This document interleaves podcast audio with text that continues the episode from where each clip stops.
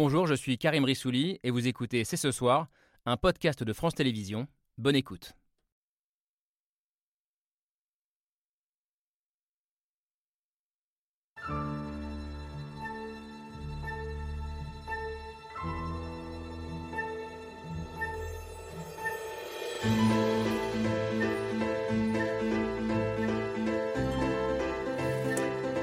Bonsoir à toutes et à tous, soyez les bienvenus sur le plateau de C'est ce soir. C'est l'une des questions les plus importantes du moment. Peut-on mener toutes les guerres en même temps? D'un côté, la guerre économique contre Vladimir Poutine qui renforce notre dépendance aux hydrocarbures. De l'autre, la guerre contre le réchauffement climatique qui nous impose de réduire nos émissions de gaz à effet de serre. Une question rendue encore plus urgente par le dernier rapport du GIEC qui nous donne trois ans, trois ans pour éviter le pire. Alors comment résoudre cette équation en apparence impossible, peut-être en changeant complètement de regard. Et si au contraire, sauver l'Ukraine et sauver le climat étaient les deux faces d'une même médaille? Et si l'écologie devenait une arme de guerre pour ne plus céder au chantage du gaz et du pétrole? Le débat est ouvert. C'est ce soir avec Laura Adler, bien sûr. Salut Laure. et Camille Diao. Bonsoir Camille. Question passionnante, je trouve, euh, ce soir. Euh, guerre en Ukraine, guerre euh, contre le réchauffement climatique. Sommes-nous vraiment obligés de choisir? Pour vous, la réponse est clairement non. Pierre Charbonnier, bonsoir. Merci d'être avec nous. Vous êtes philosophe, chargé de recherche au CNRS et à Sciences Po, l'un des penseurs les plus stimulants du moment, franchement, sur la question écologique. Et après 42 jours de guerre maintenant en Ukraine, euh, vous nous proposez une solution pour concilier effort de guerre et effort climatique. C'est peut-être un peu simpliste, mais on va en parler. Euh, dans la revue Le, Grand Continent, euh, qui est ici, vous nous dites que l'écologie, par la sobriété, peut devenir une arme de guerre, ce que vous appelez l'écologie de guerre. C'est passionnant, encore une fois, et on va, on va y revenir. Une réflexion très complémentaire de la vôtre, Lucille Schmidt. Bonsoir. Bonsoir. Merci d'être là. Vous êtes au départ haut fonctionnaire, puis fondatrice du think tank La, Fabrique écologique. je dis ça à chaque fois, haut fonctionnaire, mais bon, ce sera jusqu'à votre mort, vous serez haut fonctionnaire. vous aussi, vous réfléchissez aux conséquences écologiques de cette guerre. Euh, il faut sortir de la dépendance aux énergies fossiles tout court, pas seulement euh, russe. C'était le titre d'une de vos, de vos chroniques, une tribune publiée dans La Croix il y a quelques jours. Comment sortir concrètement euh, de cette dépendance énergétique? Comment mettre en pratique cette transition? On en parlera aussi avec vous, Patrice Geoffron. Bonsoir. Bonsoir. Merci d'être avec nous. Vous êtes professeur d'économie à Paris Dauphine et directeur du Centre de géopolitique de l'énergie et des matières premières. On est en plein dans le sujet. Euh, je disais en titre, cette question, elle est d'autant plus urgente euh, que les experts du GIEC, euh, le groupe des, experts de l'ONU pour le climat, nous alertent une fois de plus. ils nous donnent une forme d'ultimatum. nous avons trois ans pour passer à l'action. Il n'est plus temps d'attendre. C'est ce que vous dites depuis longtemps aussi. Saloma Saké, bonsoir. Bonsoir. Merci d'être là. Vous êtes journaliste et que ce soit pour le Média Blast, pour la chaîne parlementaire ou pour Arte, vous faites partie de celles et ceux qui prennent très au sérieux l'urgence climatique. Et je crois d'ailleurs que vous êtes un peu, alors je ne sais pas si le terme est bon, mais dépité par l'effacement, l'absence de cette question euh, dans la campagne euh, présidentielle. Vous êtes deux d'ailleurs à être député, Béatrice Gibelin. Oui. On est d'accord? Oui, oui. Bonsoir. Vous êtes plus, ouais, vous êtes plus, que deux. Merci d'être avec nous. Euh, vous êtes comme souvent assez franche et directe et vous regrettez votre, notre manque de courage collectif euh, devant ces sacrifices qu'il faudra, qu'il faudrait faire euh, dès aujourd'hui. Vous êtes géographe et euh, directrice de la revue Hérodote, revue de géographie et de géopolitique.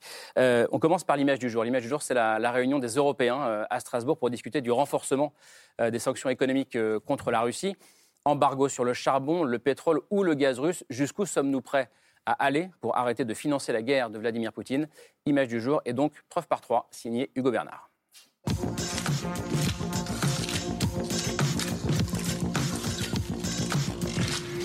La preuve par trois commence par cette image. Une photo prise aujourd'hui à Strasbourg et dans laquelle il y a Grantin Ursula von der Leyen. La présidente de la Commission européenne devant les parlementaires européens pour condamner les atrocités commises par l'armée russe en Ukraine. We have all seen the haunting images of Bucha. Last week, humanity itself was killed in Bucha. Des atrocités auxquelles l'Europe répond avec un cinquième paquet de sanctions contre la Russie. We impose an import ban on coal from Russia. We have to look into oil and we have to look into the revenues that Russia gets from the fossil fuels. L'Europe qui veut imposer un embargo sur l'énergie russe, une première depuis le début de la guerre. Résultat, dans cette image, il y a aussi grand 2, un point L'Europe qui tape du poing sur la table face à la Russie, mais il y a les annonces et la réalité. Depuis le 24 février, l'Union européenne a déjà versé 14 milliards d'euros pour le gaz, 7 milliards pour le pétrole. L'Union européenne importe 40% de gaz russe, donc il est là le problème. Les Européens sont encore trop dépendants des importations d'énergie russe et l'embargo pourrait coûter cher. C'est le prix de l'essence, c'est le prix du gaz, c'est le prix de l'électricité, c'est le prix des produits alimentaires. Tout ça crée une forte inquiétude en Europe. Depuis le début de la guerre, les exportations de gaz russe vers l'Europe ont même augmenté. Enfin, dans cette image, il y a grand 3, une tribune. Une tribune est pour certains une occasion en or de changer de modèle. On parle de euh, comment euh, se passer euh, de gaz, d'importation de gaz de, de Russie. La guerre en Ukraine et ses conséquences pourraient contraindre les Européens à prendre un virage historique. On est à un carrefour. On peut contribuer à empirer le problème du changement climatique ou au contraire trouver des réponses. Une photo, trois détails et une question. Doit-on choisir entre sauver l'Ukraine ou sauver le climat? Alors, c'est une très bonne question euh, qu'on va poser ce soir. Et c'est vrai que depuis le début de cette crise, euh, de cette guerre plutôt euh, en, Ukraine, on a le sentiment d'être un peu piégé, d'être entre deux injonctions contradictoires. Et il y a une forme d'impuissance, on en a beaucoup parlé sur ce plateau, face à la Poutine et face au gaz de Vladimir Poutine. Vous dites, vous, Pierre Charbonnier, au contraire, on se trompe, on peut, entre guillemets, faire d'une pierre deux coups aujourd'hui. Alors effectivement, moi le texte que j'ai écrit, il sert moins à donner des injonctions qu'à définir les coordonnées de la situation. Cette situation, effectivement, c'est une prise en étau. D'un côté, notre dépendance à l'égard du gaz russe, et en réalité, même beaucoup plus que ça, la stratégie de long terme du gouvernement russe de créer cette dépendance mmh. pour que l'Europe ne se retourne pas contre lui en cas de conflit dans la zone tampon entre sa zone d'influence, qu'il considère comme étant sa zone d'influence, et celle de l'Europe. Et puis de l'autre, l'impératif climatique, donc l'autolimitation euh, euh, dans la de la consommation d'énergie fossile il y a en fait un, chemin entre ces deux injonctions qui est utiliser l'impératif de décroissance d'énergie fossile comme une arme contre le rival russe qui se trouve être en fait, l'un des principaux producteurs d'énergie fossile au monde et notre principal fournisseur de gaz. Moi, ce texte, je ne l'ai pas écrit pour dire l'écologie va résoudre, la, le, va aider mmh. l'Ukraine, va sauver l'Ukraine. J'ai écrit ce texte pour montrer que la manière dont l'Europe fait la guerre est absolument spécifique. C'est des sanctions économiques parce que l'Europe n'est pas une puissance très militarisée. Mmh. Tout le monde l'a dit, on ne va pas aller mettre les bottes sur le terrain pour faire la guerre contre Poutine. Surtout face à une autre puissance nucléarisée. Voilà, donc on ne va pas faire ça. Donc on utilise des moyens indirects et il se trouve qu'une partie de ces moyens indirects peuvent converger avec d'autres finalités exogènes en réalité, mais elles mmh. peuvent converger et ça donne aux principes généraux de l'écologie politique, en fait, un mordant sur la scène géopolitique mmh. qu'auparavant il n'avait pas, ou pas assez. Et donc là, on est. Vous voyez, le, votre, sujet était très bien fait. Euh, on voit que là, l'Europe change complètement de dimension géopolitique. On fait de la grande politique. Ça rigole plus du tout. C'est la, la, définition de l'Europe comme entité qui a une, qui a une, qui a une, qui a une intentionnalité politique unie dans une période de, guerre ouverte et sous la pression d'une quasi-destruction de l'habitabilité de la planète. C'est un peu difficile d'avoir un niveau d'enjeu hmm. plus élevé que ça. Hein, voyez donc moi, je ne considère pas que mon métier, c'est d'expliquer aux gens ce qu'ils doivent faire. Non, c'est juste peut-être de définir les coordonnées du problème. Mais ce qui est intéressant, c'est que ça euh, pousse aussi euh, tous ceux qui nous regardent, nous peut-être ce soir, euh, vous le dites, à devenir un acteur potentiel de cette guerre. Parce que si on dit la sobriété est, entre guillemets, une arme de guerre, alors on peut tous y contribuer. Alors ça, c'est un, sous-aspect du problème. Est-ce que le levier de cette écologie de guerre sont des comportements individuels ou, disons, plus ou moins collectifs C'est vrai que pour l'instant, dans le débat, ça a beaucoup pris cette forme-là. Les injonctions à baisser le chauffage, mmh. à rouler moins vite, à avoir des comportements sobres. Le problème, c'est qu'une sobriété dans les proportions requises par le problème qui se pose, à l'échelle européenne plus que française, hein, on ne peut pas l'atteindre par ce type de comportement. La sobriété, ça se planifie, donc ça ne se fait pas d'un jour à l'autre. Hmm. Ça se planifie. Ça, ce sont des décisions politiques. Par exemple, le, ministre de l'économie allemand a dit il y a quelques jours dans, les médias, la, la, télé allemande, si on veut réussir contre un pays, la Russie, qui est prête à sacrifier 20% de sa richesse nationale pour conquérir son voisin, il faut au moins qu'on soit capable de sacrifier 1, 2, 3% de notre richesse nationale. parce que c'est autour de l'Allemagne hein, que tout pivote. Votre sujet, là aussi, l'a très bien dit. Donc, c'est ça, en fait, un, effort de guerre qui prend la forme d'un effort économique. Et la clé de voûte de tout ce système-là, c'est comment cet effort va être socialement distribué. Hmm. Et, Juste Camille, pour illustrer ce propos. Oui, mais justement, dans l'article que vous avez euh, publié sur, euh, sur euh, l'écologie de guerre, vous avez partagé cette image que j'ai trouvée très intéressante, qu'on va voir. C'est une image qui a beaucoup circulé sur Twitter, une, image de propagande. Voilà, When you drive a car, you drive with Putin. donc, quand vous conduisez votre voiture, vous conduisez avec Poutine. Conclusion, faites plutôt du vélo. Et en fait, cette image, c'est un détournement d'une image de propagande qui date de la Seconde Guerre mondiale aux États-Unis, qu'on va voir. When you ride alone, you ride with Hitler. Donc quand mm. vous conduisez tout seul, vous conduisez avec Hitler. En fait, à l'époque, mm. le gouvernement américain essayait de, de, de, favoriser le covoiturage pour euh, participer à l'effort de guerre et pour, euh, pour rationner euh, l'essence. Et ce qui est intéressant dans ce détournement, qui appelle donc à faire du vélo pour, pour se battre contre Poutine, c'est ce lien qui est fait entre l'écologie et la lutte contre le totalitarisme, le fascisme, ce lien qui est fait justement entre notre action individuelle sur le plan écologique et la défense de nos valeurs euh, démocratiques. Est-ce que vous pensez que cet argument-là, il est plus efficace finalement euh, que l'argument de euh, faites des efforts individuels, enfin, mm. enfin voilà, ayez des comportements écologiques pour sauver la planète Est-ce que cette défense de nos valeurs, elle peut appeler plus à l'action? Mm.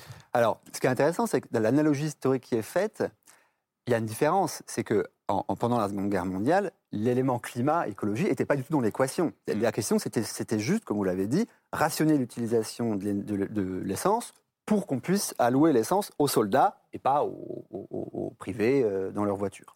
Donc là, quand on dit euh, you, you, ride with Putin, ça veut dire freiner votre consommation pour faire tomber Poutine mais en même temps, on a l'arrière-pensée euh, euh, écologique.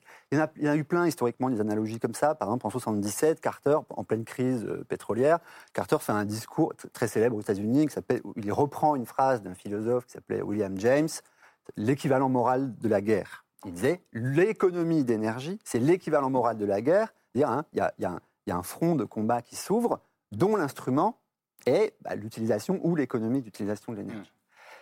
Le fil rouge continue entre euh, l'image que vous montrez et la situation présente, en fait, c'est le patriotisme. C'est est-ce qu'il y a, on peut dire, un sentiment d'appartenance collective suffisamment fort qui peut justifier des sacrifices personnels immédiats? Bon, un vrai écologiste pourrait me dire, en fait, c'est pas des sacrifices parce que c'est bon pour tout le monde d'utiliser moins d'essence, c'est bon pour la santé, c'est bon. Bon, mais néanmoins, il y a quand même un, geste à faire. Et de la part d'un gouvernement qui demanderait à sa population de le faire, là, ça ne peut marcher que s'il y a soit euh, les retombées bénéficiaires sociales, moins de pollution, moins de maladies, euh, l'entrée, disons, dans un autre euh, style d'organisation sociale, et ou l'argument de mobilisation patriotique. Je, le mentionne rapidement dans le texte mmh. dont, on discute là. Et alors ça, moi, j'avoue que personnellement, je le vois euh, sous un jour assez ambivalent. Si le sentiment d'appartenance collective à un espace, disons, euh, démocratique, pacifique, que serait l'Europe hein, plutôt que la France, là, sert de vecteur à cet effort-là, pourquoi pas? Si par contre, ça contribue à, en fait, à, à faire de la transition énergétique, écologique, quelque chose qui ne peut tenir qu'à condition que l'on ravive des sentiments d'appartenance, peut-être identitaires. Ou qu'on euh, soit en guerre. oui. Ou effectivement qu'il faille men Mais on y la est. menace d'une mobilisation on y est en guerre. réelle.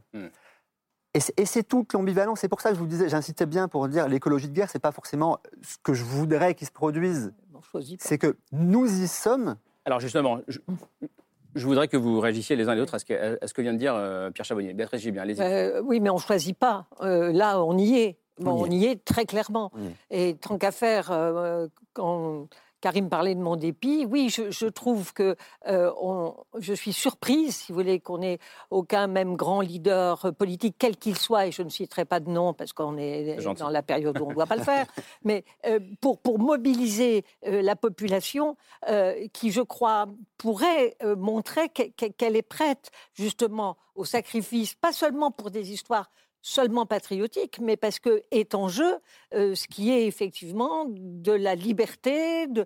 et puis qu'on est face à un comportement d'une telle barbarie euh, qu'on doit tout faire pour qu'il s'arrête le plus vite possible. Donc, si ça doit passer par là, euh, et, bien tant mieux. Après, peut-être on ira plus loin, ce que je souhaite profondément, si vous voulez. Mais pour moi, il y a une urgence qui est encore, euh, si vous voulez, l'urgence climatique, euh, les, gens n'arrivent pas encore vraiment à la, à percevoir. Quand on dit plus de degrés, ben, ça ne les affole pas. Au fond, hmm. il fera plus chaud pour mes vacances. Euh, bon, c'est pas si mal. Bon, sans prendre conscience vraiment des problèmes que, que, ça engendre. Tandis que là, on est dans une urgence, mais qui est de l'ordre des jours. Et, là, il faut impérativement euh, se, se, Mais, mais ce qui est intéressant, c'est que, c'est que dans ce texte, ces deux urgences se rejoignent, euh, pour le coup, et, pas que dans ce texte d'ailleurs. Hein, oui, enfin, moi je, trouve, oui, oui, moi je trouve que ce que dit euh, Pierre Charbonnier est très intéressant sur l'idée de la guerre oblige à, regarder le caractère vital de l'énergie et donc à se poser la question de la transformation du système d'une manière vitale, alors que jusqu'à présent, il y avait une forme d'abstraction, j'allais dire philosophique, vis-à-vis d'un philosophe, qui, au fond, nous marquait. Et donc le caractère vital euh, est donné, je ne sais pas si c'est par le patriotisme, mais c'est aussi par l'humanisme. C'est-à-dire qu'il faut réagir par rapport à la dictature, il faut réagir en tant que démocrate. Donc l'association entre démocratie et écologie, elle est faite en quelque sorte par le déclenchement de cette guerre inique.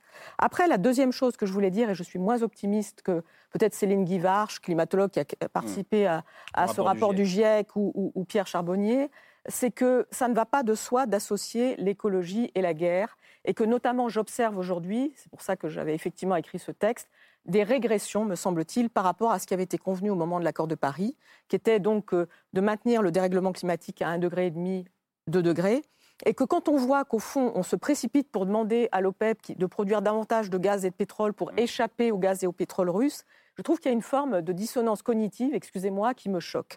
La deuxième chose, c'est que je vois que le ministre de l'Agriculture nous dit qu'il faut produire beaucoup plus de céréales pour lutter contre les risques de famine qui vont exister parce que l'Ukraine et la Russie sont de grands producteurs de céréales. ce sont des risques bien réels, non? Ce sont des risques réels et le risque réel par rapport à l'environnement, c'est que la FNSEA se précipite dans l'heure pour dire qu'il faut donc assouplir les normes environnementales qui disent qu'il faut produire de manière moins intensive. Donc il y, a, quelque chose de très vital dans ce qui se passe aujourd'hui sur l'articulation entre l'écologie, la démocratie et la guerre, mais il y a aussi, en vérité, un retour du vieux monde pour dire tout de suite, il faut mettre ça entre parenthèses. Et cette question de la parenthèse, au moment même où le GIEC nous dit qu'il nous reste trois ans, mm. c'est un truc qui peut enclencher de l'angoisse très fortement. L'un et l'autre, Patrice Geoffrand, euh, sur ce qui vient d'être dit euh, Oui, j'aimerais réagir à une ou deux choses que j'ai entendues, notamment sur la distinction entre la guerre et l'après-guerre. On a déjà une expérience qui est l'expérience des années 80, où il y a eu un contre-choc pétrolier, et tous les efforts euh, d'efficacité, de sobriété qui avaient été amorcés dans les années 70, finalement, ont été euh, balayés. balayés assez largement. Moi, je me souviens, et on est quelques-uns sur le plateau à peut-être avoir les mêmes souvenirs, des constructeurs français envisageaient au début des années 80 un véhicule thermique, évidemment, à, à 2-3 litres pour le courant de la décennie. Et dès lors que le prix du pétrole s'est effondré, eh bien d'autres objectifs, très louables également, de sécurité, euh, se sont imposés, qui ont fait que euh, le véhicule moyen, au début des années 80, au début du 21e siècle, a pris à peu près 200 kilos. Donc il faut évidemment, euh, il faudra rester constant dans l'effort tel qu'on est en train de l'entrevoir. Et évidemment, il faut, enfin comment dire, il y a la prise de conscience qui est liée à la guerre. On a toutes et tous finalement les moyens, sans aller sur le front ukrainien, de participer à l'effort de guerre en, réfléchissant euh, à notre, consommation. énergétique, avec un effet de levier qui est tout à fait clair. Hein. Les chiffres que vous évoquiez tout à l'heure, 14 euh, milliards pour le gaz et 7 milliards seraient plus élevés. Qui 14 milliards d'euros et 7 milliards d'euros qui ont déjà été versés à la Russie depuis le début de la guerre. Oui, oui, oui. sur l'année, ça, va être, ça va être bien plus, mais de fait, ces 14 milliards auraient été 17 ou 18 milliards s'il n'y avait pas eu toute une série d'efforts qui sont déjà euh, observables.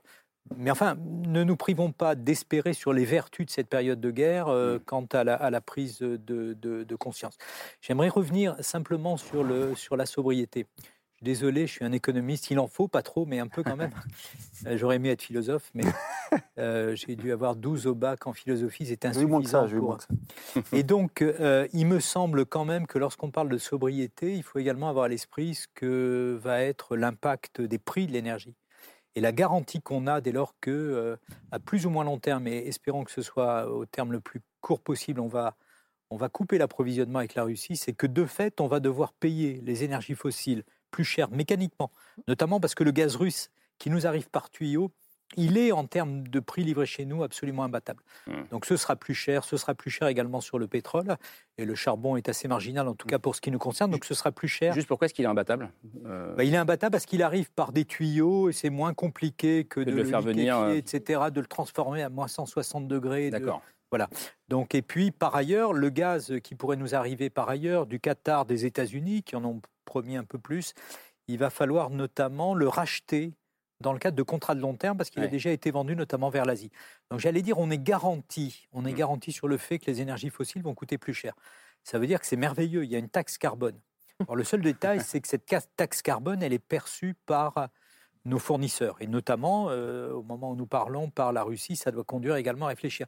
Mais simplement sous l'angle de, de la sobriété, gardons à l'esprit que au moment où nous parlons, il y a à peu près 5 millions de ménages qui sont des précaires énergétiques. Ouais. Et donc qui sont Qui- dans qui, une qui font de la situation sobriété forcée. qui font de la sobriété forcée. Et donc le problème, c'est pour le reste Ouais. de la population, la capacité à assumer des prix plus élevés. Et pour ça, il ne faut pas qu'on soit couvert par les boucliers qui nous ont protégés ces derniers temps, avec un prix de l'électricité qui a été à peu près gelé, un prix du gaz également, et des ristournes à la pompe, parce que ça crée des effets d'aubaine pour euh, des ménages qui pourraient assumer des prix plus élevés. On va revenir à la, à la sobriété, mais Salomé Saké, je ne vous ai pas entendu encore sur euh, cette question de, un peu contre-intuitive d'ailleurs, hein, de, de l'éco, ce que vous le dites aussi. Vous dites que l'écologie a tout le temps été associée à la paix, Mm. euh, notamment à la lutte contre le nucléaire, etc. L'écologie qui pourrait être associée à la guerre, euh, comment est-ce que vous, vous, le, vous dites, bon, c'est une opportunité? Je pense pas qu'on puisse dire qu'une guerre est une opportunité. Non, pas la guerre, hein. pas- Pas la guerre. D'en faire, une, maintenant qu'elle est là, d'en faire une opportunité. Alors si ça peut aider à attirer l'attention sur le problème écologique, sur le problème de la dépendance aux énergies fossiles, mais aussi sur la question de notre production alimentaire, on le voit avec la question du blé, ça peut être une très bonne chose, mais je suis plutôt de l'avis de Lucille Schmitt là-dessus. J'ai l'impression qu'il y a un recul en fait sur ces questions-là et qu'on ne prend pas en, en considération la transformation profonde de notre système euh, qu'on va, devoir, euh, qu'on va devoir faire. Et il y a quelque chose que j'aimerais souligner, c'est qu'on ne vient pas de découvrir les velléités expansionnistes de Vladimir Poutine. Déjà en 2014, la question de notre dépendance aux énergies russes s'était posée. Et euh, je rappelle qu'il y a plus de euh, 36% des recettes du budget fédéral russe qui reposent sur les énergies fossiles. Et ça, on le sait depuis des années, et pourtant, on n'a rien fait. On n'a pas transformé notre modèle, on n'a pas essayé de réduire nos dépendances, alors qu'on aurait pu surtout en écoutant les différents euh, experts, les rapports euh, du GIEC qui se sont succédés, qui ont souligné euh, le problème de la dépendance aux énergies fossiles. On aurait pu essayer de changer ça, on aurait pu essayer de transformer notre modèle et on ne l'a pas fait. Donc pour moi, on a aussi une responsabilité. On a financé la guerre. Alors on ne savait pas qu'elle allait se passer là comme ça, de cette façon en Ukraine, mais on savait que Vladimir Poutine était un danger.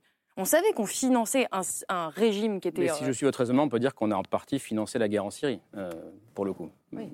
Également. Mais il y, a- il y a quand même une chose qui est très intéressante dans ce que dit Salomé Saké, c'est qu'il y a une sorte de court-termisme des démocraties aussi par rapport aux dictatures. Hmm. Et que, en fait, depuis 2014, Vladimir Poutine a de manière très systématique réduit euh, sa dépendance par rapport à, à l'Union européenne, en organisant notamment les ventes de, euh, de gaz à, à- à la Chine et, et d'hydrocarbures, et que cette question de comment est-ce que les démocraties pourraient s'inscrire dans le long terme et avoir cette vision sur l'écologie, c'est un enjeu très profond, très, très, très important. C'est une manière d'être plus démocratique par rapport aux antidémocraties que représente Vladimir Poutine, et c'est une manière d'avoir un projet qui soit le nôtre. Et je voulais dire là-dessus, par rapport à ce que vous disiez sur le gaz, qu'aujourd'hui, dans le camp occidental, les États-Unis voient aussi cette question du gaz russe comme une opportunité pour nous donner du gaz, pour nous fournir du gaz, euh, du gaz de schiste, et que- qu'ils appellent freedom gas, et que donc dans cette question du camp occidental, il y a aussi ceux qui seront capables de prôner la sobriété, Mm. et d'autres qui disent qu'ils font, mais qui en fait veulent aussi continuer à exporter selon des logiques commerciales qui business, appartiennent, euh, voilà, faire du business. As usual. On n'a pas encore entendu Laure.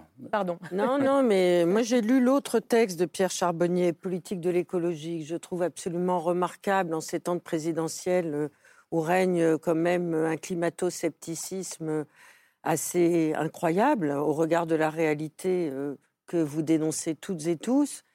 Et on a dit beaucoup sur ce plateau que Vladimir Poutine utilisait plusieurs armes. Il y a évidemment l'arme militaire, il y a l'arme industrielle, il y a l'arme de la faim, il y a l'arme des réfugiés, mais il y a aussi l'arme, effectivement, des ressources naturelles auxquelles on ne pense pas. Donc à l'intérieur du texte de Pierre Charbonnier, il y a une question très intéressante sur le climato-scepticisme. Vous dites, Pierre, qu'il est alimenté par l'industrie pétrolière, ce climato-scepticisme, peut-être au niveau mondial. Est-ce que vous pensez qu'il y, a, une arme politique du climato-scepticisme qui règne en ce moment partout? Alors, la, situation sur cette question a pas mal évolué ces derniers temps. Le climato-scepticisme a été un, fléau pour la construction des politiques climatiques pendant des décennies. Il a été activement financé par les majors de l'industrie pétrolière. Aujourd'hui, il prend une forme assez différente. C'est que plus personne, en tout cas dans ces sphères-là, ne nie la réalité du changement climatique. Par contre, ces entreprises se positionnent comme euh, étant capables de fournir la solution. Mmh. Euh, soit en réorientant leurs investissements dans d'autres secteurs énergétiques, soit en proposant le financement de technologies de capture de carbone. Donc en fait, c'est moins une question. Aujourd'hui, la question du climato-scepticisme, au sens strict, hein, vraiment, est en train de s'effacer. Ce qui ne veut pas dire que c'est nécessairement une bonne nouvelle parce qu'elle laisse la place à d'autres manières de s'opposer euh, euh, au développement de ces politiques. Mais parmi les, ressources politiques dont dispose Poutine pour, pour, nous influencer, il y en a une autre que vous n'avez pas mentionnée et qui est parfaitement euh, en acte dans la campagne présidentielle, c'est l'affiliation de certains partis politiques en Europe occidentale directement, hmm. par financement, par accointance idéologique, au régime de Poutine. Hmm. Il y a, vous posez la question à, des amis euh, euh, estoniens, euh, oui, principalement des pays hmm. baltes, peut-être finlandais, peut-être polonais. Il y a une candidature, au moins parmi celles qui sont dans la campagne présidentielle. Si cette candidature va au bout, c'est fini des pays baltes. C'est pas moi qui dis, hein. c'est des hmm. choses qu'on entend dans ces pays-là. Une candidature qui vient plutôt de l'extrême droite. On va quand même essayer de. Plutôt. On n'a pas le droit de le dire. La loi, c'est la loi, mais on peut aussi essayer d'être. Euh, non, non, mais. De comprendre ce qu'on se dit. J'entends bien. Et merci, et merci de jouer le jeu pour le coup. Et, à propos de, justement de, la Russie et du changement climatique, il y a un autre aspect peut-être. Euh, il y a quelques semaines, sur, dans une émission, on recevait euh, la géographe Sylvie Brunel qui nous expliquait que euh, la Russie, paradoxalement peut-être, est l'un des seuls pays au monde euh, qui a peut-être quelque chose à gagner du réchauffement climatique, en tout cas à court euh, moyen terme. Elle nous expliquait que déjà aujourd'hui, il y a des régions de Russie, comme par exemple la Yakoutie, qui est l'une des régions les plus froides au monde, où on commence à récolter des céréales, à cultiver et récolter des céréales, alors qu'on n'avait jamais pu cultiver quoi que ce soit là-bas, parce que la hausse des températures a commencé. Dans le débat public russe aussi, on parle de la potentielle ouverture prochaine d'une nouvelle route maritime par l'océan l'océan Arctique grâce à la fonte euh, des glaces. Et je disais ce matin un article de Dominique Bourg, qui est un, philosophe qui s'intéresse beaucoup aux questions euh, d'environnement et qui parlait à ce sujet de climato-cynisme. Euh, il dit que plutôt que de chercher des, solutions au problème mondial qui est le réchauffement climatique, la Russie pensait plutôt surfer finalement sur les avantages qu'elle pouvait tirer unilatéralement de ce réchauffement climatique. Béatrice, il parle aussi de climato-fascisme. Hein, climato-fascisme, climato-cynisme, voire climato-fascisme, exactement. Est-ce que vous souscrivez euh, à cette une des positions de Sylvie Brunel euh, qui est un peu paradoxale, qu'elle utilise assez régulièrement hein, pour dire euh, mais au fond le réchauffement climatique, ça va permettre de cultiver à des endroits où on ne cultivait pas. Oui, Est-ce que la Russie joue sur, joue sur ouais, On va laisser Sylvie Brunel de côté, plutôt Poutine. C'est quand même assez paradoxal comme, comme voilà. je ne pense pas tellement que la enfin, quand on dit la Russie, ça me gêne toujours un mmh. peu parce que je préférerais qu'on dise euh, Poutine et, ses alliés et son élite euh, le régime russe. Type de, voilà, ou le régime russe, euh, ce serait plus clair. Je crois qu'il se contrefiche, mais alors totalement, des, risques climatiques ou, ou, du réchauffement climatique, ce qui n'est pas le cas en Chine. C'est tout à fait différent. Moi, je ferais une grande différence entre les deux. Euh, mais d'opinion publique, on, s'en moque. Euh, à la limite, tous ceux qui contestent, bah, s'ils s'en vont, tant mieux. Hein, comme ça, ils seront plus là et on aura moins d'ennuis. Et euh, ils ne se projettent absolument pas dans un temps plus, plus loin. Son seul objectif, là, enfin, deux objectifs, je vois, c'est euh, conquérir, il a espéré prendre la, conquérir l'Ukraine, il ne va pas y arriver, mais il va essayer quand même d'en prendre un bon morceau, on va dire un gros tiers euh, de, l'Ukraine. Et puis ce qu'il veut, c'est véritablement casser l'Europe. Je vous signale quand même qu'Orban a décidé aujourd'hui qu'il paierait le gaz en roubles. Hein. Voilà, histoire de mettre un coin dans les 27. C'est très clair. Et la deuxième chose, c'est véritablement euh, affaiblir l'Occident, isoler l'Occident. Et c'est là où l'alliance avec la Chine est, préoccupante, parce que c'est aussi un des objectifs de la Chine. Voilà comment moi je vois les choses. Moi, je voulais juste dire un petit, un petit mot, pardon. euh, C'est par rapport à. Non, c'est juste par rapport à ce que dit Béatrice Gibelin Oui. sur, euh, sur la question de la, la société russe différente du régime de Poutine. Je voulais rappeler une chose historique c'est que dans les années 50, ce sont les scientifiques russes et les scientifiques américains au temps de la guerre froide qui ont documenté le dérèglement climatique et que la Russie est une grande nation scientifique et que euh, voilà, Poutine est un climato-sceptique, c'est un dictateur, etc. Mais c'est une grande nation scientifique et il y a là toute la, la connaissance qui, qui est nécessaire pour que la politique menée par la Russie soit différente. Juste sur cette, sur cette géopolitique du, du climato-fascisme ou du, ou du climato-cynisme. euh, Je pense qu'il faut, il faut vraiment se méfier euh, de ces belles cartes dans lesquelles on, on montre des effets euh, différenciés du changement euh, euh, climatique, parce que de fait, c'est le chaos qui va s'installer. Encore une Mm. fois, si on laisse le climat se dériver. et qui ne choisira pas ses. Vous voulez dire que c'est l'habitabilité de la Terre en son Oui, il y, a, entier? il y a par exemple un, un exemple qui est assez bien documenté, qui est ce qui s'est passé en amont du début de la guerre en Syrie, qui avait été euh, en prélude. On avait eu à peu près quatre années de sécheresse qui avaient conduit à des migrations vers les villes et puis à une déstabilisation du régime. Il y avait beaucoup d'autres raisons de déstabiliser le régime. La guerre arrive, des migrations, l'Europe se barricade, le Brexit, etc. C'est un exemple du chaos et de ce à quoi peut conduire le chaos euh, climatique. Et encore une fois, la vision russe, qui peut être une vision court-termiste à cet égard, de ces champs de blé qui vont pouvoir euh, germer, il faudra qu'il y ait des humains à l'autre bout pour, euh, pour, pour le consommer. manger le, le produit de ce blé. Mais Encore une fois, on a... N'a pas intérêt justement à voir le chaos s'installer? Écoutez, moi je ne sais pas, j'aurais beaucoup de mal à essayer de rationaliser la pensée de Poutine. Je pense qu'il y a des tas de choses qui nous échappent, en tout cas qui m'échappent. Donc je n'irai pas dans cette, dans cette voie, mais en tout cas l'idée selon laquelle il pourrait y avoir des îlots, et peut-être qu'un de ces îlots pourrait être la Sibérie, de prospérité dans un monde dans le chaos, c'est une idée qui, ne- qui ne tient pas la route. Et c'est une idée dans laquelle il ne faut pas avoir ni d'enfants ni de petits-enfants. hein. Salomé Saké, je voulais réagir à ce que disait Patrick Oui, bah, je, je rejoins totalement ce qui vient d'être dit.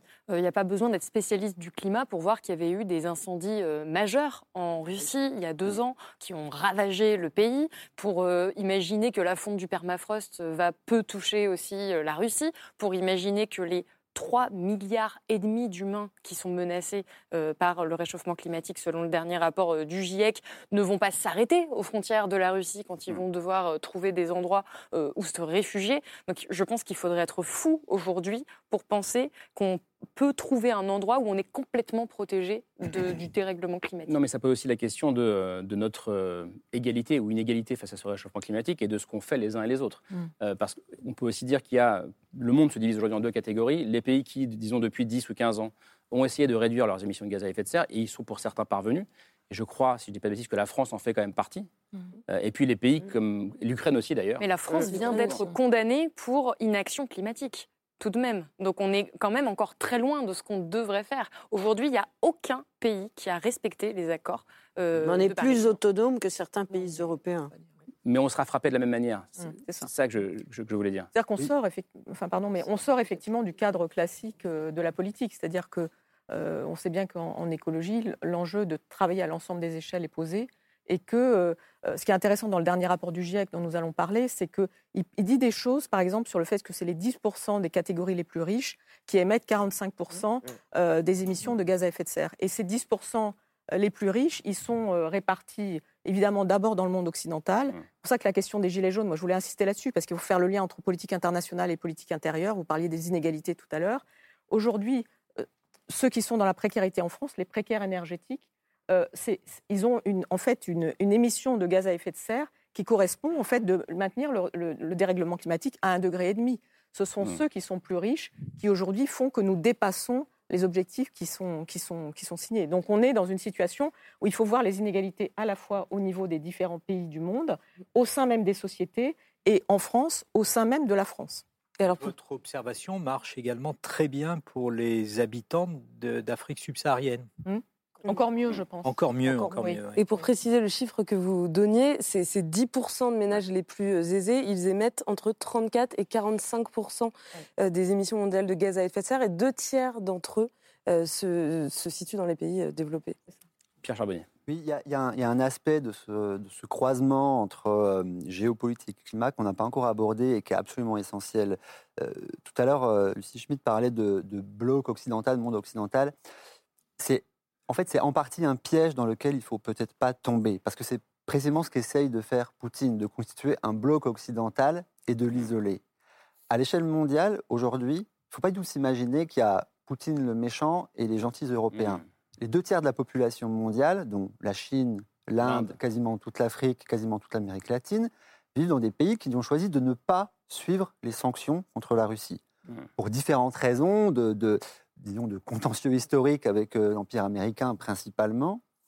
Et donc, dans ces pays-là, il y a un attentisme à l'égard de la situation présente. Évidemment, le cas de la Chine est absolument déterminant. C'est le cas, le levier économique et diplomatique le plus lourd dans l'affaire. Donc, il y a ça à prendre en considération. Récemment, les États-Unis ont envoyé un, un- un émissaire en Inde pour, en gros, dire au gouvernement indien n'achetez pas le gaz russe qui est en train d'être euh, le pétrole, le gaz russe qui est en train d'être bradé. Nous, on va vous faire des prêts, on va vous aider à encaisser le choc énergétique sans que vous vous retourniez vers le fournisseur russe. Les Indiens ont dit, vous êtes gentils, rentrez chez vous, on va prendre le ga- le- les, les- les- les fossiles russes au rabais. D'accord? Donc, premier point. Ne nous, ment- Si- ne nous mentons pas nous-mêmes. Si on dit l'enjeu c'est le bloc occidental contre la Russie, on est foutu. L'enjeu c'est qu'il n'y ait plus de bloc occidental, Hmm. qu'il y ait un bloc de solidarité mondiale anti-autoritaire et pro-climatique. Et ça, c'est pas l'Occident. Hmm. Enfin, si on dit que c'est l'Occident, on est complètement coincé. C'est intéressant par rapport à ce Deuxième aspect, Oui, pardon. Euh, L'aspect alimentaire aussi, euh, je crois Oui. que vous aviez abordé, Oui, absolument déterminant. Oui. Si dans quelques mois, s'il n'y a pas les semis en Ukraine, en, dans une Mm. partie de la Russie, Oui. que les flux d'approvisionnement, euh, essentiellement effectivement en blé, vers euh, toute une partie de l'Afrique subsaharienne, Corne de l'Afrique, euh, Asie du Sud, Maghreb aussi, non? sont, effectivement Afrique du Nord aussi, sont interrompus et que des centaines de millions de personnes sont exposées à des famines, les gens ne vont pas dire c'est à cause de Poutine. Hmm. D'accord? Ils vont dire c'est à cause du conflit entre les Russes et les Européens, les Américains.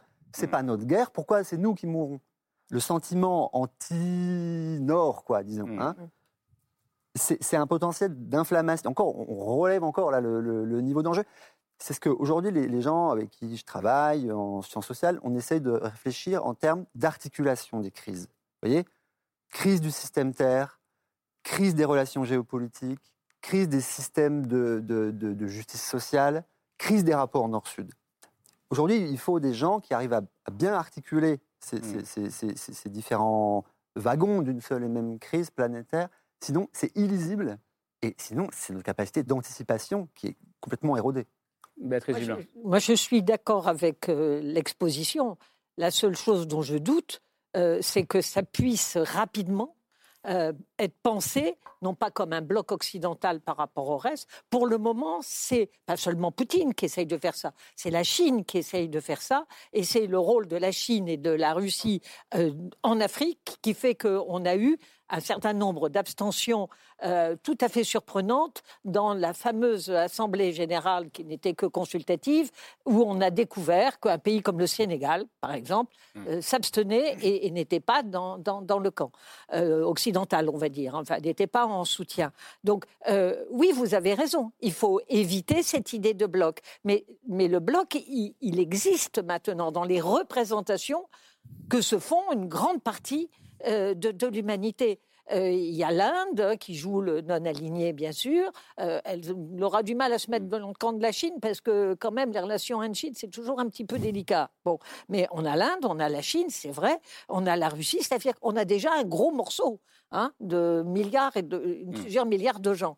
Et, et derrière ça, le travail qui a été fait en Afrique depuis, on va dire, 20-30 ans d'investissement chinois et russe contribue aussi aujourd'hui à les mettre peut-être en dépendance, mais à choisir un camp par rejet euh, de puissance coloniale autrefois, par euh, inégalité, enfin bref, on, on sait ici par toute une série de raisons, et qui fait que effectivement on va avoir une situation d'isolement de l'Occident, dont on pourra dire ah bah, c'est eux qui ont tellement consommé, euh, c'est les plus riches, c'est eux qui euh, ont- ont- sont à l'origine de, ce réchauffement climatique, et ben d'une certaine façon, tant pis pour eux et, on- va leur faire payer. On est dans, ce moment-là. C'est pour ça que moi je pense qu'il est extrêmement urgentissime euh, pour, nous tous et pour, la planète de mettre un coup d'arrêt à la guerre de Poutine qu'il faut qu'il soit défait, il faut qu'il soit vaincu pour que euh, ça aide à reprendre conscience des, des risques qu'on a, pas seulement pour notre confort. Mais ça signifie quoi? Parce qu'on ne va pas aller faire la guerre sur le terrain, visiblement. Euh, on a bien compris qu'on n'enverra pas de soldats de l'OTAN ou français sur. Vous, vous dites que- ça, Karim, Non, pour je- le moment. Vous dites ça pour le moment. Du coup, pour le moment, je repose la question, qui est la Oui. question du moment et des sanctions économiques et de la dépendance Eh bien- aux, aux énergies russes. Est-ce que sur ce plateau, vous dites les uns les autres, si demain il y avait un référendum pour demander oui ou non l'arrêt des importations de gaz russe, est-ce que vous dites oui? Et vous êtes globalement tous écolos Moi, je dis oui. Non, mais, le- le- Ah, mais c'est important. Non, mais la question de dire oui, enfin pardon, mais la question de dire oui, ça dépend si on est allemand ou français. C'est-à-dire que la question de la dépendance au gaz russe est d'abord une, une question posée aux C'est la Allemands. question du sacrifice aussi. non Euh, cette question-là non, mais la question, non, mais si je puis me permettre, non, la question du hein. sacrifice, quand elle est théorique, elle est différente de quand elle est réelle. Et la question euh, de ce qui se passe en Allemagne, où moi je trouve que les Allemands ont d'emblée été assez courageux, pour être franche, sur le fait de ne pas certifier Nord Stream 2, qui est donc le, euh, le gazoduc qui permet de, de- le nouveau gazoduc qui permettait de faire venir le gaz russe. Donc là, il y a quelque chose qui a été vraiment euh, une décision stratégique et inattendue de la part du gouvernement. Du gouvernement allemand. Est-ce que c'est parce que les Verts y sont? Est-ce que ça pèse différemment? Je n'en sais rien. Mais ensuite, moi, je suis prête évidemment à baisser mon chauffage, à faire un geste, à faire un geste individuel. Après, la question de construire le collectif, le collectif européen, le collectif français, etc. euh, si je suis euh, euh, dépendante de ma voiture, euh, dans une situation Mmh. de précarité énergétique, euh, qu'est-ce que je vais voter vous- au référendum des gilets jaunes, Euh, ça. Moi, je pense que c'est un point important. Mais je ne peux pas répondre d'une façon Je- unanime. Mais je voulais juste. Et- simplement dire sur le plan d'Allemagne que les économistes allemands, si je ne me trompe pas, avaient bien dit que c'était une possibilité euh, qu'on pouvait prendre sans qu'on perdrait 2 ou à 3 points de PIB, mais que ça valait le coup, à moins que je me Mais trompe. les économistes ne sont pas les gilets jaunes allemands, par exemple. Enfin, il y a un sujet sur qui parle. Salomé Saquet. Oui, moi, j'aimerais revenir sur cette notion de sacrifice. On parle du fait que de baisser son chauffage ou de couper notre dépendance C'est à... pas un sacrifice. Non, mais de baisser, de, de- de- oui, de baisser notre dépendance aux énergies fossiles, ce serait un sacrifice. Je ne suis pas d'accord avec ce terme. C'est c'est même un service qu'on se rend, c'est un service qu'on rend à notre société. Et vous mentionniez les Gilets jaunes, il faut comprendre que l'écologie, c'est ça va un programme écologique, une transformation écologique, une transition écologique, ça va profondément améliorer la vie des classes les plus modestes. Et vous, vous évoquiez les, les- alors on dit Enfin, ouais, ils le prendront 12 peut-être pas comme ça. Tout, tout le monde oui, mais le prendra je pense que c'est un problème de traitement médiatique, un problème de traitement politique de, de ces enjeux-là. Mais aujourd'hui, de toute façon, parce qu'on parle de quoi? De nos Mm. conditions de vie, de notre qualité de vie. De toute façon, nos, notre qualité de vie, nos conditions de vie vont se dégrader considérablement et c'est les Ben, classes c'est pas un les plus ça. populaires qui vont en pâtir. Et il y a beaucoup de mesures qu'on pourrait mettre en place pour, qui sont exposées euh, dans, en 3000 pages dans le rapport du GIEC, le, le troisième Mm. volet qui viendra de, de sortir. Donc on a des solutions qui vont améliorer la vie de ces classes les plus populaires, ceux qui sont dépendants euh, à la voiture, ceux qui sont en situation de Mm. précarité énergétique, euh, qui vont bénéficier en fait de cette transition écologique. Et je pense qu'on ne parle pas, on n'en parle pas. assez. c'est un problème pour payer les factures. En fait, le sujet, c'est vraiment celui-ci. Quand on est déjà aura en situation de précarité énergétique, Salomé, est-ce que c'est possible de dire vous pouvez baisser le chauffage de 2 degrés quand vous ne pouvez pas payer votre factures et lorsque vous ne pouvez pas vous chauffer Non mais, nous, ici, nous, ici, pouvons le dire. Oui, nous, nous pouvons. Mais c'est là, Voilà. non, mais c'est là où Le c'est faire. On est Et privilégiés. c'est là où c'est politique. On ne demande pas. Un État euh, qui veut gouverner correctement euh, sa population ne peut pas demander aux 12 millions de personnes qui sont en situation de précarité énergétique. Il y a un Français sur cinq en France qui déclare avoir eu froid cet hiver. Ce Mm. n'est pas à eux qu'on demande de baisser le chauffage. En revanche, est-ce que allumer les magasins la nuit, c'est nécessaire? Est-ce que chauffer des bureaux, euh, des, des magasins, des enseignes, euh, quand, même quand il n'y a personne, c'est nécessaire? Pour moi, c'est une question de répartition et ça pose encore une fois la question de la justice sociale qui est évidemment Oui, mais ça pose donc à la la question question du C'est pas un projet des grands collectif. thèmes de la campagne présidentielle. Non, mais c'est un problème. Comment est-ce qu'on élabore le projet collectif alors même qu'il y a inégalité. Inégalité par rapport au projet collectif? On ne peut pas seulement poser la question Est-ce qu'on peut rester sur cette question-là euh, Oui. Alors, moi, j'aimais bien votre question d'avant. Comment est-ce qu'on vote pour un embargo ou non? Elle était bien cette Ah question. ouais, bah On n'y a pas répondu. Merci. Alors moi, je vote oui, mais dans des élections, j'aime bien, euh, avant de voter, avoir un programme. Ouais. Et en fait, on n'a pas un programme de mise en œuvre de cet embargo. Il n'existe pas. Il y a un programme de réduction qui va être précisé le 18 mai euh, par la commission de réduction de deux tiers du gaz russe, mais qui n'est pas un embargo. Si on doit mettre un embargo par hypothèse au, au 1er mai ou au 1er juin, comment on fait? Alors comment on fait? Ça renvoie à tout ce dont on parle là, Ouais. sur le partage de l'effort à l'intérieur de chacune de nos sociétés, mais surtout comment est-ce qu'on fait, nous, en France? On est plutôt j'allais dire, euh, enfin, relativement à l'abri, en tout cas pour ce qui est de l'approvisionnement Hmm.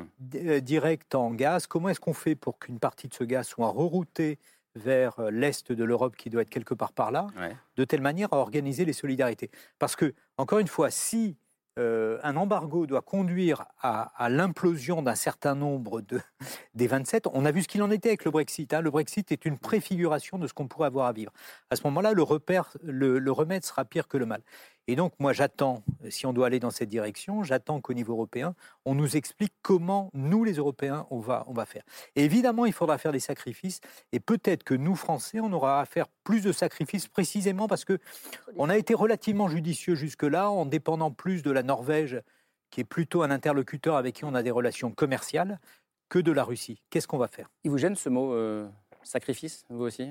Non, il ne me gêne pas, il fait, il fait partie de l'histoire, mais je suis d'accord avec ce qui vient d'être dit. Effectivement, tout, est dans la façon dont c'est planifié. Et si ça fait euh, imploser l'Europe, alors c'est l'objectif de Vladimir Poutine qui, est, qui arrive à concrétisation. Donc là, on, voit, on a bien vu dans les négociations qui ont eu lieu aujourd'hui en Allemagne, le clivage, en fait, il est d'abord interne à l'Allemagne. hein. Euh, euh, Scholz euh, freine pour l'embargo sur le Mhm. gaz. Ils ont dit, OK, embargo charbon, mais on n'en achète presque pas, donc Ouais. ça ne change rien. Donc Scholz freine, von der Leyen le veut, et euh, Robert Habeck, donc le ministre vert euh, de l'économie et, du- et de l'énergie allemand, veut y aller. Vous avez dit tout à l'heure, il a annoncé à la télévision qu'il allait falloir se serrer la ceinture. Donc, si on ferme les vannes demain en Allemagne, si, en fait, ça va impacter les classes populaires allemandes quand même. C'est une question de choix politique. Non, mais c'est une question de temps, en fait, d'abord. Oui. Mais Si on les ferme demain, donc ça impacte tout le monde, surtout en Allemagne et encore plus en mises en Bulgarie, euh, en Europe de l'Est. Et par exemple, la question qui peut se poser, c'est, c'est ce que vous disiez, la France est moins dépendante du gaz. Ça veut dire, nous, on a moins de sacrifices directs. Pendant combien de temps Est-ce que ça veut dire transfert de fonds de la France moins impactée vers l'Allemagne ou même plus vers la. Bulgarie, la Roumanie, solidarité financière Alors là, moi, j'aimerais bien avoir ce débat. Moi, je vote pour, je vote pour- toujours pour. hein. Mais alors là, ça va commencer à, à sérieusement. euh, Tanguer. euh, oui. Euh, oui, moi je voulais dire, euh, Imaginez quand même, comment, vous comment avez... vous vendez ça en termes de légitimité démocratique interne. On va compenser les pertes de pays et tout le monde dira bah oui, mais ils C'est ça qu'à- la solidarité européenne. Qu'est-ce qui va se passer? Tout le monde va dire mais ils avaient qu'à faire des centrales nucléaires.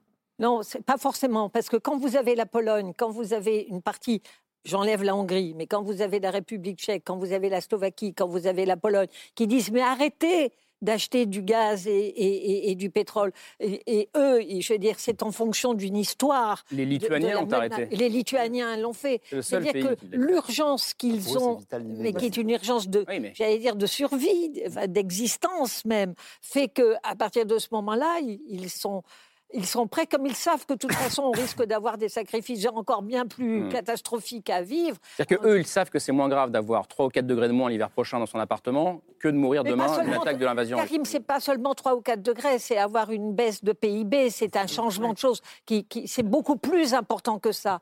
Mais c'est ce qui est en jeu, c'est au-delà même du réchauffement climatique, qui est une question euh, majeure. Mais c'est qu'est-ce qu'on devient dans, dans ce qui est notre démocratie? Qu'est-ce qu'on veut profondément? C'est un débat qui est de l'ordre, j'allais dire, d'un combat idéologique. Et je pense qu'il faut écouter ce que, dit, euh, ce que disent, les- même si euh, les dirigeants polonais ne sont pas ma tasse de thé, c'est bien évident. Mais ils disent un certain nombre de choses aujourd'hui, comme en Tchéquie, comme en Slovaquie, que de mon point de vue, on doit ess- essayer d'entendre. Ils sont aux premières loges. Il y a quand même une chose qui est très intéressante, c'est que depuis la pandémie, l'Union européenne, en fait, se fait à travers des choses qui ne relevaient pas de ses compétences institutionnelles. Et on voit, on l'a vu avec la pandémie, on le voit aujourd'hui avec la politique énergétique, dont je rappelle qu'elle dépend des États membres, ce qui explique pourquoi c'est aussi différent en Allemagne, en France, euh, dans les pays baltes, euh, euh, en Tchéquie, etc. Parce que ça dépend de la culture, de l'histoire, euh, des choix du nucléaire en France, des choix de renoncer au nucléaire en Allemagne en 2011 après Fukushima, euh, et donc de la dépendance au gaz. Et du coup, l'Europe redevient un espace politique et non plus seulement un espace juridique, institutionnel et de lutte contre la concurrence. Et donc, par rapport à ça, est-ce qu'elle aura la capacité à porter un projet politique, un projet qui soit, entre guillemets, de réel politique? On pourrait dire ça Mm. aussi, qui soit pas seulement un projet juridique ou, ou un projet moral. Parce que la question sur l'écologie, c'est que très souvent, on associe ça à la morale ou on associe ça au cynisme. Moi, je trouve que le sujet, c'est maintenant que l'écologie politique devienne puissamment un sujet politique Et en ce sens, l'échelle européenne est une échelle fondamentale. Mm. C'est ce qu'on voit à partir de là, mais on voit aussi combien les personnes au pouvoir jouent un rôle important. Pierre Charbonnier a parlé de Robert Abeck, euh, qui donc dirige, était co-dirigeant du Parti vert des Grenaines euh, allemands. Il se trouve qu'il est ministre de l'économie. Vous imaginez si nous, nous avions un vert ministre de l'économie en France Je crois que les choses seraient fondamentalement différentes. Donc c'est un appel aussi à une nouvelle sociologie du pouvoir, de la même manière qu'on a une Allemande d'ailleurs à la tête de la Commission européenne, très convaincue sur les enjeux écologiques. Aujourd'hui, l'Union européenne, elle se fait sur l'écologie grâce à des Allemands. Euh, et donc, qu'est-ce qui va se passer? Il faut qu'on fasse évoluer ce genre de choses parce que sinon, chacun continuera à faire son écologie, son écologie nucléaire en France, son écologie non nucléaire en Allemagne, alors qu'on a besoin d'un projet politique écologique au niveau Euh, européen. Rapidement, pour garder 10 minutes sur le rapport du GIEC. Un mot sur, sur l'Europe, l'énergie et l'écologie. L'acte fondateur de l'Europe, c'est le discours de Robert Schuman en 1950 qui dit le moyen que nous avons à disposition pour que la France et l'Allemagne ne se fassent plus jamais la guerre, c'est l'interdépendance commerciale et plus encore l'interdépendance du charbon et de l'acier. En gros, je, je traduis en termes plus généraux. Si vous voulez qu'il n'y ait plus jamais de nazis en Europe, il faut démultiplier les, capacités productrices de l'Europe et les rendre interdépendantes. Là, les énergies fossiles, c'était pour Robert Schuman, pour tout le monde, le tueur de nazis. Vous voyez ce que je veux dire? C'était l'assurance- de la paix. Exactement. Et ça, c'est une vieille théorie, c'est le doux commerce, ça vient de Montesquieu, Oui. le XVIIIe siècle. On ne peut pas se faire la guerre si on est commercialement interdépendant. C'est le président de la. République allemande a dit hier à la presse nous avons trop cru à Montesquieu, nous avons cru qu'on pouvait garder Poutine en laisse Mmh. en maintenant des interdépendances commerciales. Ça, c'est terminé. D'abord parce que Poutine en a rien à foutre de Montesquieu, et parce qu'en plus, il y a un problème climatique qui fait que l'élévation constante de la productivité en général et de la productivité fossile en particulier nous met dans l'impasse. Donc la question, c'est comment on fait la paix sans détruire la planète? Ça n'a jamais existé. Et l'Europe est, est entièrement constituée par cet idéal d'intervention commerciale. C'est pour ça que tout le monde dit qu'elle n'est pas démocratique. Oui, elle n'est pas démocratique parce qu'elle est essentiellement économique. Et donc démocratiser Qu'elle a l'Europe, été pensée comme ça. climatiser l'Europe, pacifier l'Europe, c'est la même question. Comment on On fait la pas la paix penser sans autrement détruire à ce moment-là. Non, mais c'est- Ouais, c'est c'est une question fondamentale, Patrice Geoffroy. Comment est-ce qu'on fait la paix sans détruire la planète? Euh, C'est- oui, c'est c'est- une belle question. Non, mais- Un peu après le discours On n'a pas trois heures, hein, mais- Un peu après le discours de Schuman, il y a eu le traité de Rome, et on a un problème avec le traité de Rome qui est qu'historiquement, sous couvert d'objectifs communs, par exemple de décarbonation, chacun est maître chez soi pour la détermination de sa manière de produire de l'énergie, Mmh. ce que vous évoquez. Mmh. Donc ça crée une forme de diversité, dans le meilleur des cas, de cacophonie telle qu'on l'observe à l'heure actuelle. Et donc évidemment, c'est une partie du problème. Alors par rapport à votre question, comment est-ce qu'on fait pour... La question de Pierre Charbonnier. sauver- Et la question de Pierre, comment est-ce qu'on fait pour sauver la planète moi, je pense que, j'en reviens à des considérations plutôt d'ordre économique, on va avoir des prix plus élevés, on va percevoir plus de risques qui vont être liés aux énergies fossiles à l'avenir, euh, d'où qu'elles viennent. Donc, ça veut dire que tout ce qui va nous permettre de substituer, de se substituer aux usages des fossiles, finalement, va gagner à la fois en sécurité et puis va avoir un rapport économique qui sera plus intéressant. Et vraiment, ça va marcher absolument pour tout le gaz vert produit à partir de, de déchets agricoles, par exemple, évidemment l'éolien, le photovoltaïque, évidemment l'efficacité et évidemment la sobriété. Mais là, il y a une question de timing, encore une fois, Mmh. entre euh, ce, que vous, ce que vous annoncez, qui va prendre un petit peu de temps, et, et- et l'urgence du moment. Je garde juste les quelques minutes qui nous restent pour revenir à ce fameux Ah, rapport bon. du GIEC. Le on n'a pas beaucoup de temps, je vous préviens. hein. C'est le, c'est le troisième et dernier volet de, de ce nouveau rapport qui a été publié euh, lundi. Conclusion, on l'a déjà un peu dit tout à l'heure, sans appel. Il nous reste euh, trois ans, selon le GIEC, trois ans pour inverser la courbe, pour éviter, entre guillemets, un chaos climatique. Euh, on poursuit la discussion après le mail de Pierre Michel.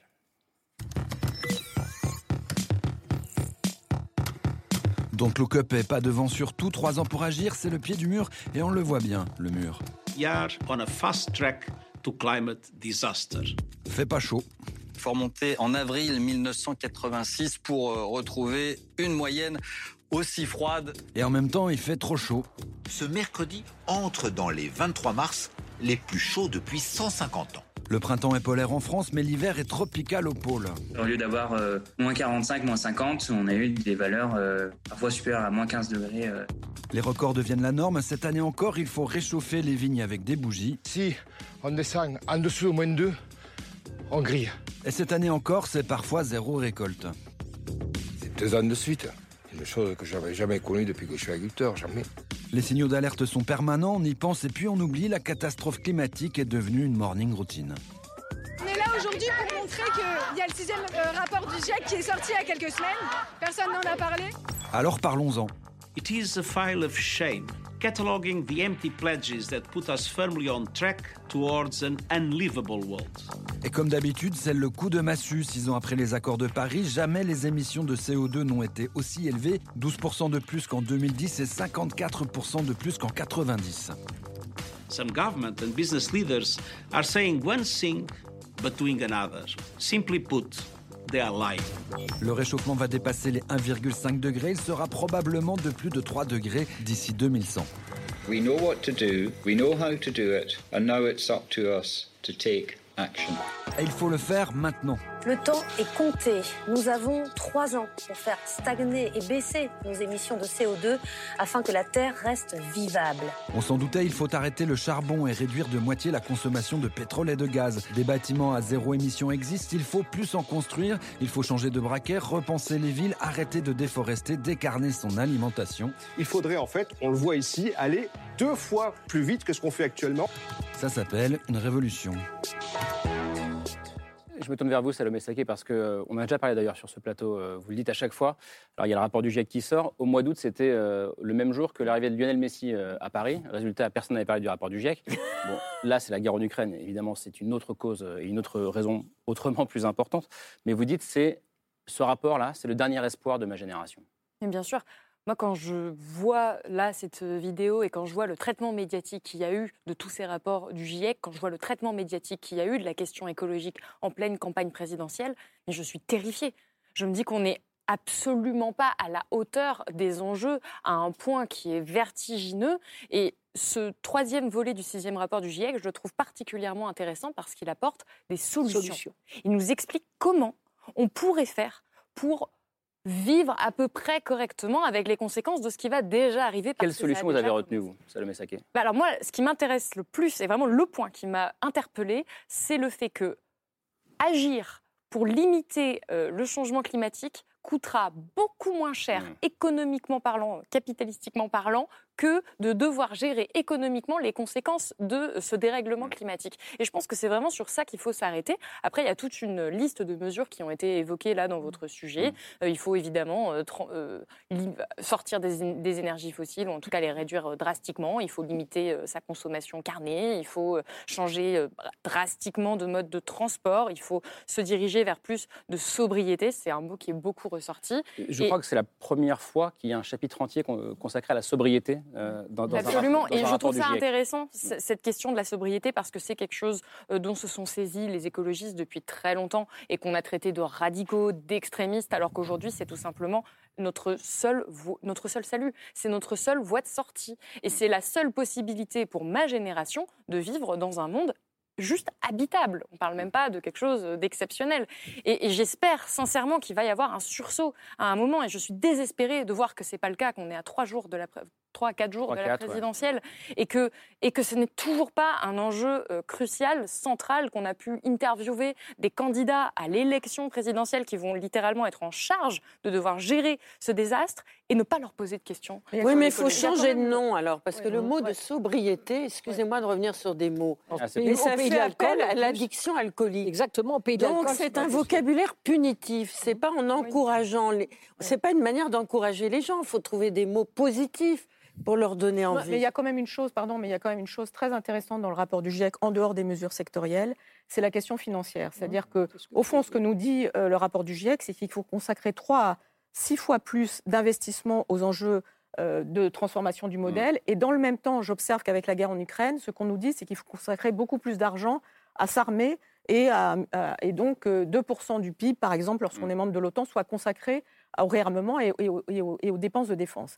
Donc comment est-ce qu'on va faire? Je trouve que ce rapport du GIEC, ce qui est très intéressant, moi je voulais quand même rappeler une chose, c'est qu'au début, il est créé pour diagnostiquer, regarder, faire la synthèse, et de plus en plus, le GIEC devient prescriptif, parce que comme nous n'agissons pas, le GIEC dit voilà ce qu'il faudrait faire. Et ça, c'est très intéressant parce que Céline Guillarche, cette climatologue française qui a été une des grandes rédactrices de ce dernier volet du rapport, elle dit regardez les trois années qui viennent, mais soyez conscient d'une chose, c'est que vous pouvez faire à n'importe quel moment, ce sera toujours mieux. Mmh. Parce que vous comprenez, on joue à se faire peur aussi. C'est-à-dire qu'en 2015, on nous dit il nous reste 20 ans, en 2020, on nous dit il nous reste 10 ans, Et en 2022, on nous dit il nous reste trois ans. Et donc, on, on peut se dire que c'est impossible d'agir. Mm. Ce que disent les scientifiques, c'est que nous pouvons agir et à notre échelle, mais aussi que ce qu'il faut, c'est au fond réorienter complètement l'économie. Et moi, ce que je retiens, c'est qu'on ne peut pas tout faire avec le même argent. Patrice Geoffron, et on fait un dernier tour de table sur ce rapport. Patrice. Alors, ce qui est merveilleux, c'est qu'agir, euh, c'est une très bonne affaire économiquement, et notamment pour un pays comme la France, on n'est pas le Texas, ça ne nous a pas échappé. Donc, franchement, aller dans la direction qui sont indiquées par le GIEC, euh, vraiment, on va s'en porter mieux. Pe- petit calcul de coin de table. Euh, la Caisse des dépôts, par exemple, nous dit que euh, faire la transition en France, ça va coûter à peu près 100 milliards par an. Aujourd'hui, on investit à peu près 50 milliards, il nous faut trouver 100 milliards. Il se trouve que sur ces 100 milliards, si on va avoir l'équivalent de 100 milliards, eh bien, on importe chaque année, bon an, mal an, et cette année ne va pas être terrible, de l'ordre de 50 milliards de produits fossiles. Et puis, donc, on a trouvé Donc, déjà la moitié. ouais. L'autre moitié correspond, par exemple, au coût pour la collectivité de la pollution de l'air. Chaque année, ça coûte à peu près 2% du PIB, 50 milliards d'euros. On a bouclé le modèle, c'est à peu près réglé. Alors évidemment, il faut s'en convaincre. Évidemment, il faut revenir, que ça plaise ou non, sur la sobriété, par exemple. Il va falloir de fait euh, que ces circonstances nous, nous permettent euh, de nous y mettre. Nouveau Juste- mode de Vous, vous avez un meilleur mot ou pas? Oui, j'ai nouveau pas de meilleur mot, vie, mais en revanche, j'ai- vivre. j'ai juste un, un témoignage en, en 15 secondes. J'ai fait partie de la petite équipe. Ça a été une expérience absolument merveilleuse qui a accompagné la Convention citoyenne pour le climat. Et au bout d'un moment, on arrive, au bout de 12 mois de travaux, très heureux, avec une belle cravate, pas comme aujourd'hui, à l'Élysée. Et le président de la République euh, nous dit, euh, je, parle du président, pas du candidat, nous dit, écoutez, je vais, vous, je vais vous rendre un service, je prends toutes les mesures et je transmets, et j'en enlève une ou deux. Parmi les une ou deux, il y avait le fait de passer de 130 km/h à, À 110 110. km/h sur l'autoroute, qui était vécu à ce moment-là comme une, euh, comme une mesure, disons, euh, liberticide, et il va falloir qu'on modifie nos perspectives. Ouais, Il y, avait eu, il y avait eu les gilets jaunes et le 80 km Exactement. Hein, Mais- mais- c'est vrai que- même- mais c'est vrai que dit C'était comme dans ça- la mémoire. Non, mais on dit, dit comme ça, pardon, oui. passer de 130 à 110, c'est pas un énorme sacrifice. Mais on est, on est bien d'accord. Mais à ceci près que ça a démarré les gilets jaunes sur les 80 km/h de 90 on consommera à 80. moins de- d'essence. Ça a Oui, démarré oui. là-dessus. Bon, Euh, on pourrait peut-être aussi imaginer, puisque, comme vous l'avez dit très justement, ça va coûter beaucoup plus cher. hein, de, Le coût de- l'inaction sera plus élevé. Voilà, de ne pas s'occuper du climat que de s'en occuper. Ben, peut-être que si les capitalistes se rendent compte qu'ils ont intérêt à s'occuper du climat, tout n'est peut-être pas perdu. Pierre Charbonnier, pour, pour conclure avant la liste. Le- le- ce rapport, euh, je l'ai- je l'ai regardé lundi après-midi, il envoie des messages très ambivalents. Il est d'abord très alarmiste quand il indique l'écart qu'il y a entre les trajectoires d'émissions qu'on peut projeter à partir des politiques climatiques déjà votées et les trajectoires d'émissions qu'il faut Hmm. mettre en œuvre pour passer sous le- rester sous un 5, euh, 2. Donc d'abord, on se dit, même l'effort climatique existant ne suffira pas. Catastrophique. Et dans un second temps, le texte est assez étonnamment optimiste, je voudrais presque dire naïf, en disant voilà les, les, les, les- les marches sur lesquelles on peut gagner, donc le système énergétique, euh, euh, nouveau mode de gestion de, de, de la terre, euh, sobriété, efficacité, etc. Et on a l'impression, c'est ce que disait un peu le, le- le- le sujet tout à l'heure, on sait exactement ce qu'on peut faire, il reste à le faire. Le problème, c'est que toute la question, elle est là. Et la question, c'est... À vouloir le faire. Ouais, si je dois la synthétiser rapidement, c'est un problème distributif et géostratégique. On en a déjà un petit peu parlé. Le problème distributif, c'est c'est peut-être une opportunité, mais dans un premier temps, il y a un serrage de ceinture. Donc, comment se distribue cet effort? Les gens qui perdent leur travail, comment on leur offre des formations? Comment on les compense? Même, vous l'avez dit, il faut inciter les capitalistes à investir de mon côté. Mais alors, ceux qui ont déjà investi dans le fossile, qu'est-ce qu'on fait? On leur rend leur argent ou on leur dit tant pis pour vous? Voilà. Question distributive. Et question géostratégique, bah, c'est ce dont on a parlé pendant toute la mission. Euh, euh, L'Est, l'Ouest, le Nord, le Sud, qui prend le lead Et du qui coup, et du, motive l'Inde, qui et du coup, ceux qui n'étaient pas là pourront voir le replay et, et- Voilà. et, et- et re- et revoir le début ça, c'est ce qui n'est pas dans le rapport. Mais on- ça ne peut pas être dans le rapport, ce n'est pas leur job. 10 secondes. J'aimerais juste rajouter quelque secondes. chose sur le fait que c'est une question de choix politique et que les gens qui nous regardent, on parle de géostratégie, de géopolitique, on se sent impuissant, on a l'impression que ça ne nous concerne pas. On a un poids individuel en tant que citoyen, on peut se mobiliser, on peut agir dans nos actions individuelles pour le climat et on peut voter. Et, il y a- non, mais on, est à- on va avoir une élection Et on ne dit pas présidentielle. pour qui. Bien sûr que non, mais c'est la liste de c'est ce soir. Merci.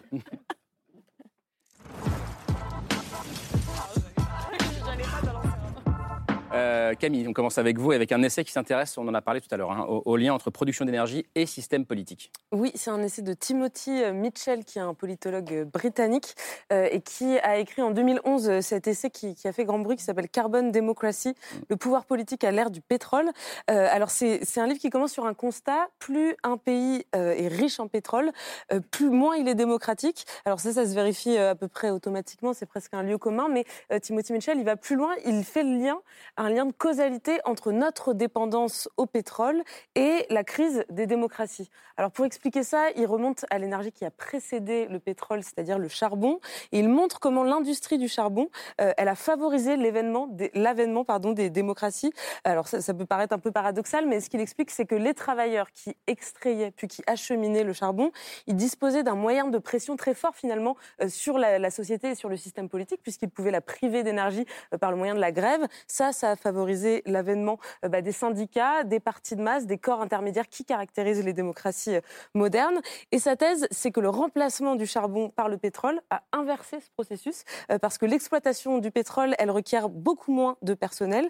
Et donc, les grandes firmes pétrolières, elles ont, elles ont, elles ont pu contourner finalement tous ces corps intermédiaires qui s'étaient créés avec le charbon et, et devenir des agents politiques en dehors de tout contrôle du peuple. Et ça, ça met en danger la démocratie. Alors évidemment, il ne plaide pas pour un retour au charbon, euh, mais il, il nous demande de nous poser les bonnes questions justement pour la transition énergétique euh, à venir.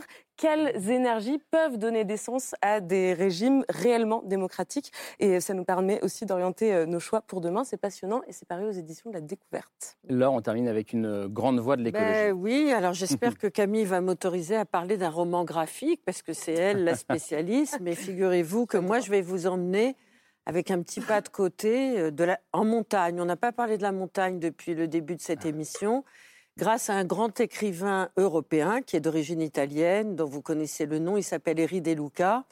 Il était, euh, quand il était jeune, ouvrier maçon, et plus tard, il est devenu écrivain.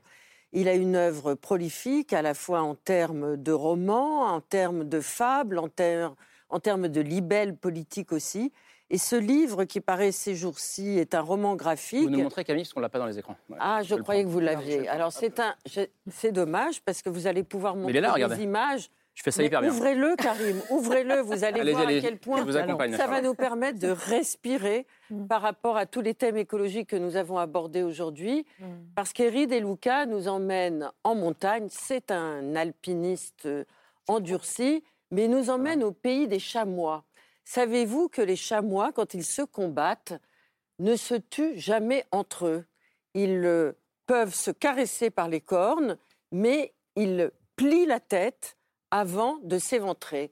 Et le héros, le héros de cette histoire, le poids du papillon, c'est le terme, euh, c'est le titre du livre euh, de Eri De Luca et de Andreas Serio. Eh bien, ce chamois-là avait perdu sa mère parce qu'elle a été éventrée, avait perdu sa sœur parce qu'elle avait été prise par un aigle. Et au moment, il ne connaissait donc pas les codes des chamois. Au moment où il a accompli son premier combat, il a éventré son adversaire. Mais dans l'éventrement et la déchirure du ventre de ce chamois est venu se fixer à une de ses cornes rougies de sang un papillon.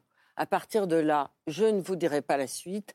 Je vous dirai simplement que c'est un conte, une fable philosophique, écologique, où la puissance de la nature est bien supérieure à la noirceur de l'humanité. C'est merveilleux et vous pouvez Et le lire à tous âges. Et c'est un livre qu'on peut lire aussi en famille. Aux enfants aussi, donc. Oui. Le poids du papillon. Merci beaucoup. On est très en retard, comme d'habitude, vous allez me dire. Merci en tout cas, merci Laure, merci Camille. Merci à toutes et à tous d'être venus euh, ce soir. Rapidement, Salomé Saké, le média Blast, notamment, sur lequel on peut vous retrouver. Béatrice Givlin, vous, il faut lire Hérodote. Bien sûr. Votre revue, si on veut, si on veut avoir de vos nouvelles. Merci beaucoup, Patrice euh, Geoffrand, d'être venu nous voir ce soir. Vous faut la Dauphine. Bon, c'est- plus compliqué. Euh, Lucie Schmitt, votre livre avec Olivier Mongin, dont on a parlé il y a quelques semaines. Emmanuel Macron à contre-temps, le président, bien sûr. Euh, et Pierre Charbonnier, merci d'être venu. Euh, votre dernier essai, Culture écologique, aux presses de, de Sciences Po. Et puis, Et il y avait. très bon bouquin, politique de l'écologie. Il y a aussi Abondance et Liberté, enfin il y a tout ce qu'il a fait. Bah mais et puis évidemment la revue, euh, la revue qui s'appelle Le Grand Continent. Merci beaucoup. Euh, c'est ce soir, revient demain vers 22h35. Bonne fin de soirée.